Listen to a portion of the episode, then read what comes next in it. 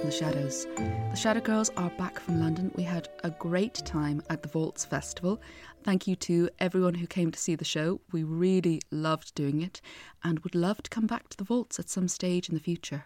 The scheduling of future episodes is going to be uh, a little bit more ad hoc than usual, given current global situations. But even if we can't get together to record in person, we are going to try to send you out some stories, even if that means us recording separately. In an attempt to try to make up for that, and also to provide a little bit of entertainment to those who may be stuck at home, we're going to be trying to, though, give out more episodes and more stories, even if they will be mini episodes. So, to kick things off, given that this weekend is St. Patrick's Day, or well, Tuesday is St. Patrick's Day, but this is St. Patrick's Day weekend, I thought it might be appropriate to tell a few leprechaun stories. And as you may already know, Deirdre Shannon and I do work at the National Leprechaun Museum of Ireland. So leprechauns are uh, are something if we're not experts in, we're certainly well versed. So I'm going to begin this by first giving you a few little leprechaun factoids and then telling you probably one of the most well known leprechaun stories, or at least one of the stories that is most often retold in different variations in the museum. To start with, what is a leprechaun? Well, there's a bit of a debate about that, even among the museum. Uh, some of us claim that they are a type of fairy, a subcategory of fairy. Others claim that leprechaun is really kind of a job description for a certain type of fairy. And then there are others who claim that they're not fairies at all, but something closely related to them. I personally subscribe to the theory that they are a type of fairy, but most of the categorization that we have, well, it's humans categorizing them rather than them categorizing themselves. Where do leprechauns come from? Well, the oldest recorded leprechaun story uh, dates from the 8th century. It's the saga of King Fergus. And if you want to hear that story told in full, I'd highly recommend you go look up the Leprechaun Museum podcast. I think in episode one, Paddy Holly tells a version of this story. Now, this story, it's actually found, amazingly, in a legal document. The saga of King Fergus, it, well, it contains details of his life, his death, but also his judgments. Ancient Ireland, we didn't actually have the death penalty uh, not because we were morally opposed to killing people, but just because we, we, we deemed people were they were too useful to waste. If you did commit a crime, say murder, the punishment was not your death, it was that you needed to pay the honour price of the life you had taken. This price was often given in uh, cows, because well, that was a standard unit of currency. Cows were very important uh, to the people at this time. If you look at any great Irish legend, there's there's bound to be at least one cow, and the big Táin Bó Cúailnge, uh, the cattle raid of Cooley, that is all a fight about a cow. There's a whole genre of cattle raids, cow stealing, and in the great romantic story, the tragedy of Deirdre of the Sorrows, Naoise, who is madly in love with Deirdre, compares her to a fine heifer, and this was seen as a great compliment. So cows were very important. Uh, I believe that one good cow could be worth about three human slaves because, well, ancient Ireland had slavery. Slaves were often taken in battles, in raids, but if you committed a crime and you didn't have enough cows to pay it, well, you yourself would then become a slave, paying the price.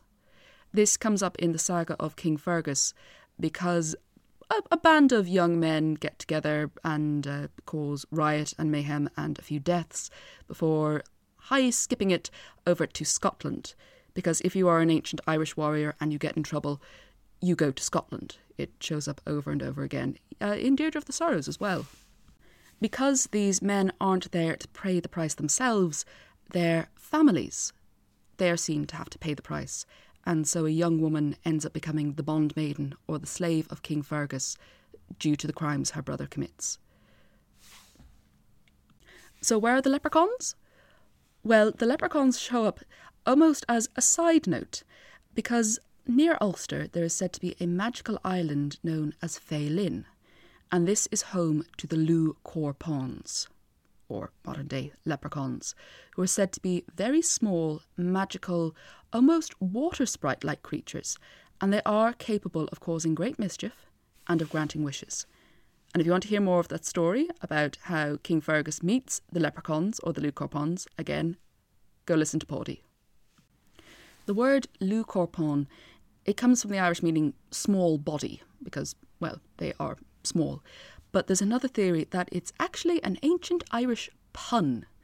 In Ireland, we had the god Lugh, one of the Tuatha Dé Danann, who we've spoken of before. And there is a theory that Lewcorpon comes from the small bits of the body of Lugh, That this was an idea of when Christianity came to Ireland, when the old gods and the Tuatha Dé Danann were less, not vilified, uh, verified, worshipped, seen as of less importance, that, well, they had to cut down the importance of the old gods. So Lugh, who was associated very much with craft, uh, he was cut down and made into this figure of fun, this idea of the leprechaun.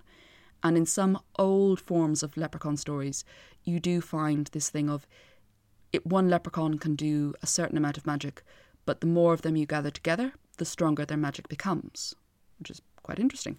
And is something Porty brings up in the story. And I swore at the time he was making it up, but apparently he wasn't.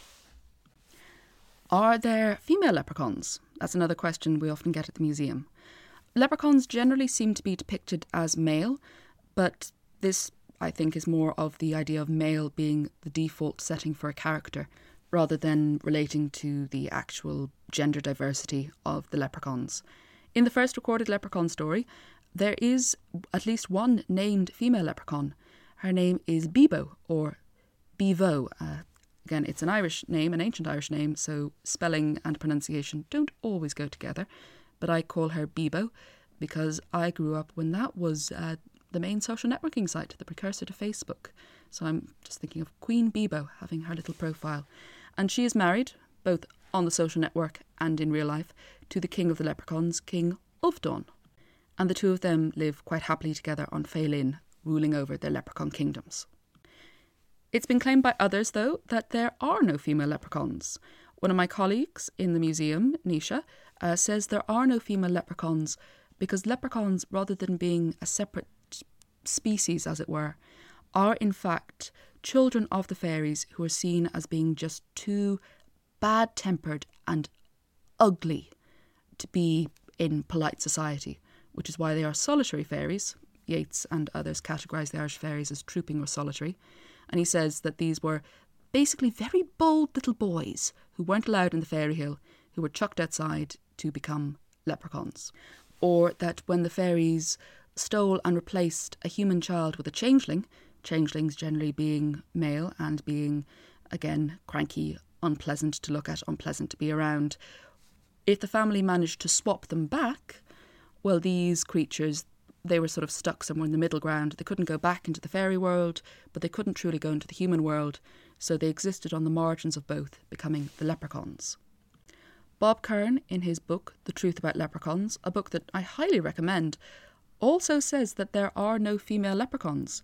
But interestingly, he also includes reference to the vampire lady leprechauns of Shneem. And if that doesn't sound like a brilliant title for a 70s style B horror movie, I don't know what is. Please, someone, make a poster for the vampire lady leprechauns of Schneem in the style of the old Hammer horrors. Actually, that might be a project I take up while I'm stuck at home.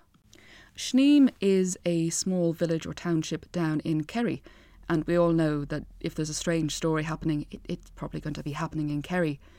The Vampire Lady leprechauns are said to live near an old abandoned fortress in Shneem, called the Fortress of Slaughter by some, and that these tiny little, very attractive women, if during the season of Lent you break the black fast, i.e., put milk in your tea, they will sneak into your house in the dead of night and suck your blood.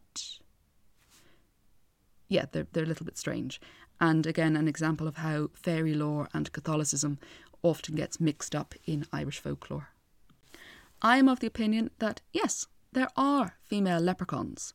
Gender, after all, is a spectrum, and a spectrum is a bit like a rainbow. And if anyone belongs in a rainbow, it's a leprechaun. Leprechauns are also known to be able to shapeshift, to change their form. So I, am firmly of the belief that there are leprechauns who identify as female, leprechauns who identify as male. Leprechauns who are gender fluid, non binary, everything between and outside. They're magical fairy creatures. I don't think they're bound by binaries, and they definitely aren't all male. What size is a leprechaun? Again, a difficult one to answer. In some records, they're said to be so small that the close cut grass barely touches their waists. Others, the saga of King Fergus, describes Queen Bebo as being three fists or three apples in height, whereas others will say they are the third the height of a human. Again, this could go to the theory that leprechauns aren't a set species, it's more of a job description or a title, or that being creatures that can change their form, they can change their size as well. Now, here's a big one what do leprechauns wear? Well, if you go into any souvenir shop in Dublin, you will find a leprechaun, and they will most likely be dressed top to toe in green. This is largely a 20th century invention.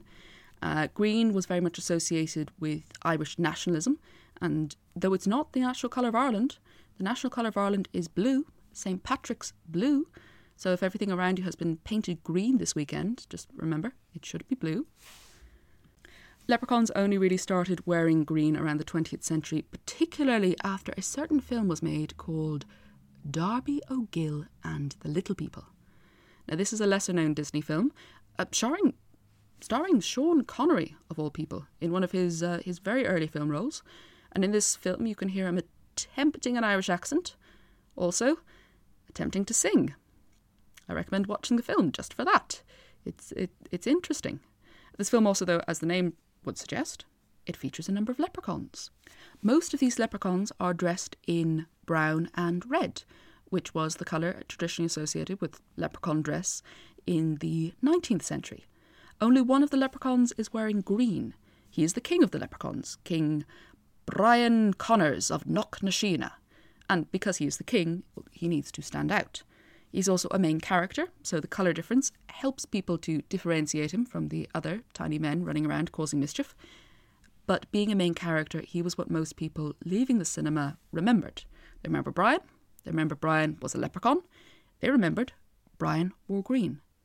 And this, mixed with associations with Ireland and shamrocks, Ireland and the Emerald Isle, well, it soon became that leprechauns wore green.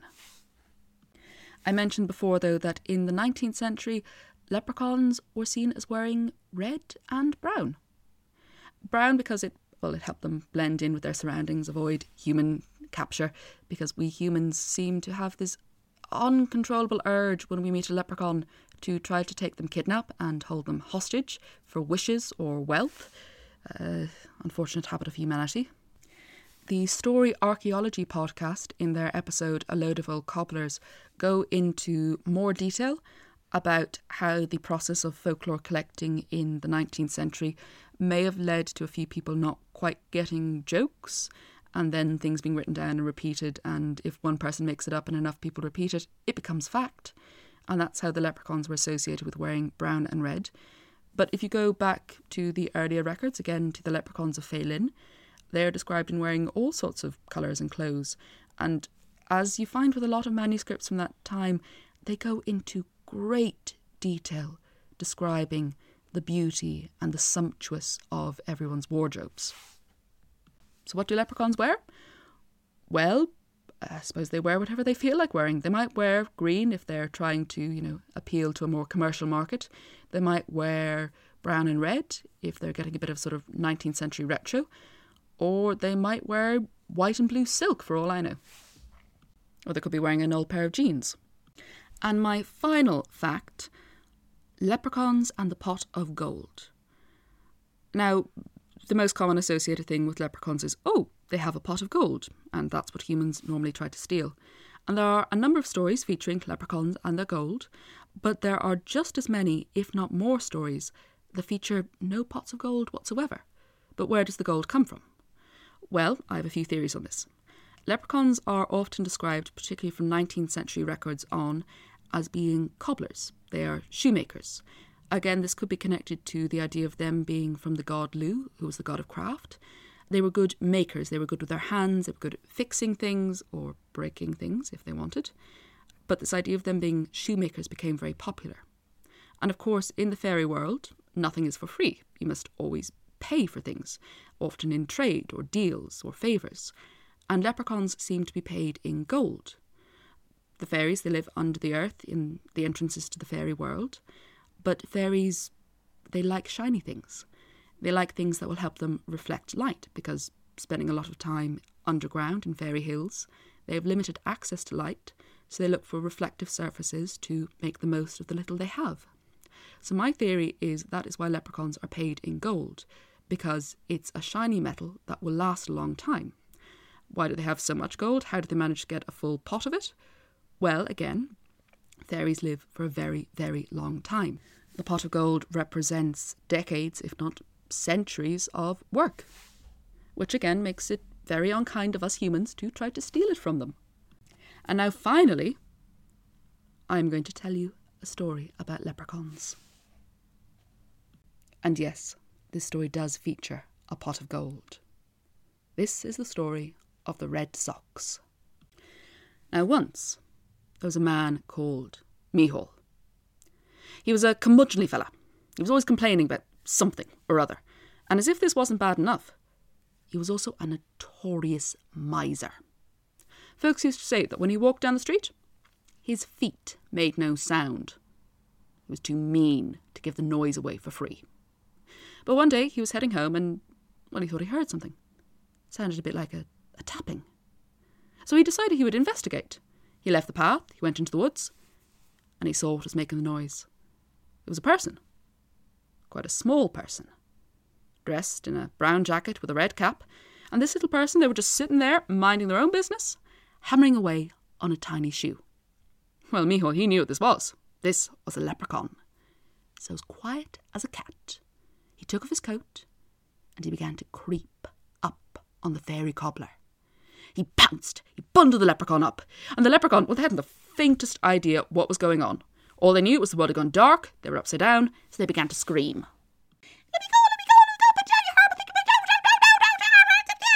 But Mihal, he held tight to the leprechaun and said, I've got you now, Mr. Leprechaun, and I won't be letting you go. Not till you tell me where the gold is. And the leprechaun paused. Did you just call me Mr. Leprechaun? Okay, take a good look at me. Do I look like a Mr. Leprechaun? No. I'm a lady leprechaun.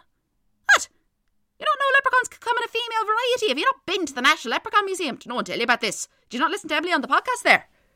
Well, Mihal, he, he apologised for misgendering the leprechaun, but he wasn't going to let her go.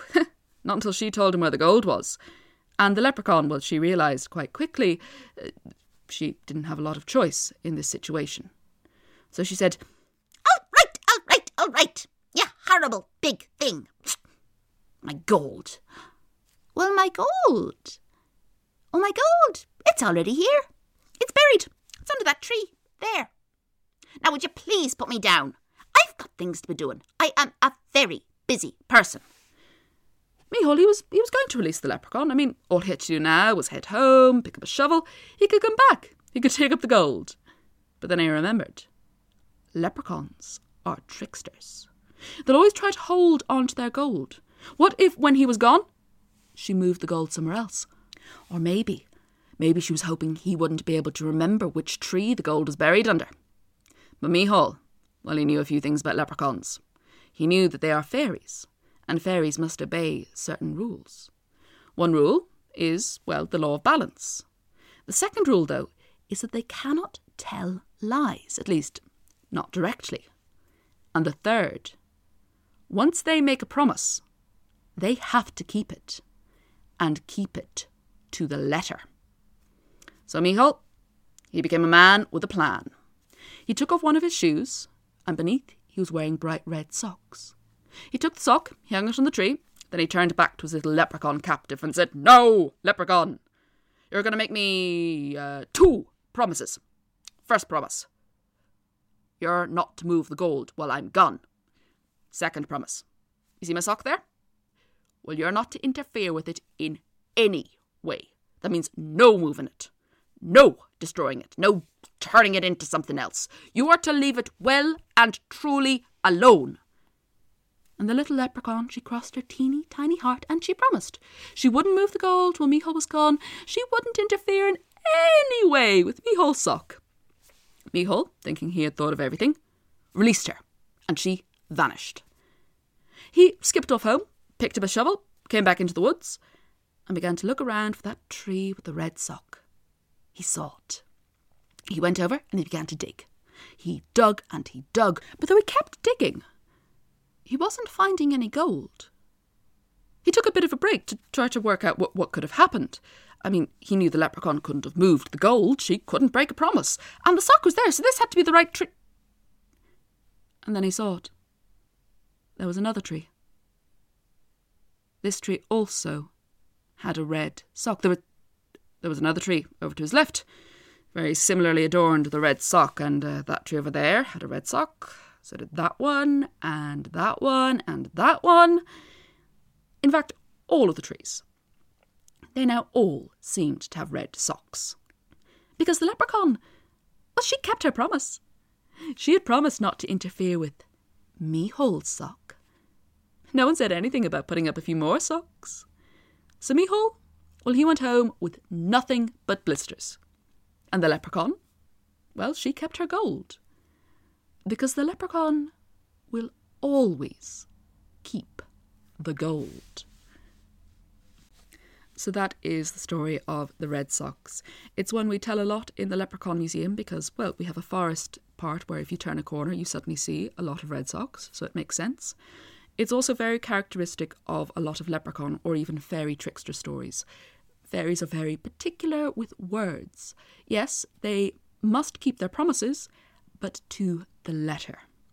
I have a theory that leprechauns would actually make very good lawyers. I even have a story which features a leprechaun court, but well, that's probably a story for another time.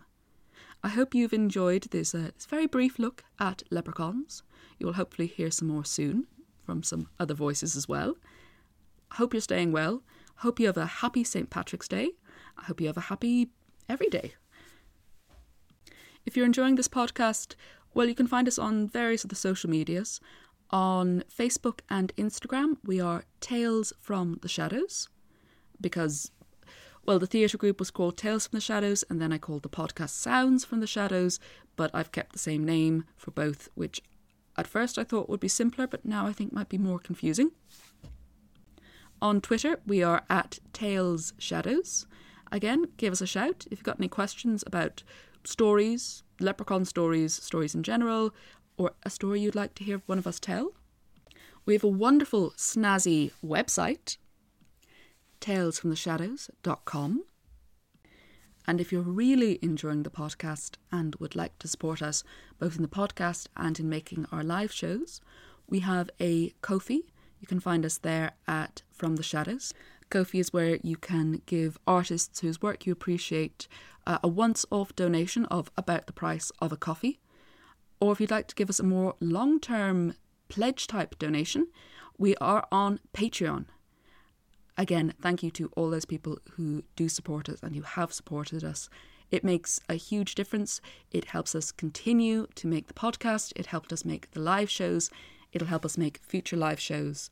And again, thank you so much for listening.